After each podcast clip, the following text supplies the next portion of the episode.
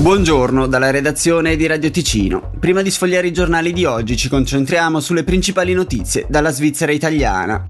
Presso le aziende formatrici è iniziato il rilevamento dei posti d'apprendistato per il 2023-2024. Questo mentre la campagna di collocamento dell'anno in corso si sta concludendo.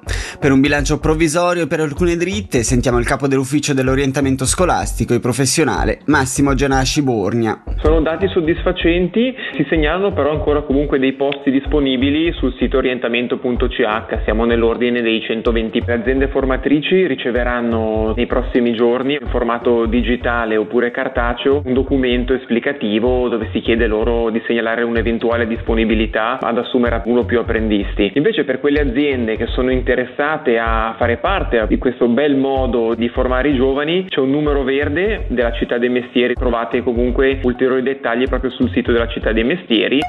70 espositori tra specialità enogastronomiche locali e prodotti d'artigianato, nonché la quindicesima edizione della Sagra Cantonale del Miele.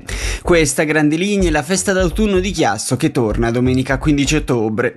Abbiamo pertanto sentito Davide Conconi, presidente della Federazione Ticinesi Apicoltori. Dopo una primavera mite, le api si sono sviluppate bene e sono arrivate pronte al primo raccolto sulla robigna. Dall'altra parte la robigna non lo era. Non sappiamo bene per che ragione la pianta non ha dato nettare praticamente, la fioritura era bella ma senza nettare, sta di fatto che gli apicoltori hanno dovuto piuttosto nutrire le colonie che non raccogliere miele per evitare che le stesse morissero di fame addirittura.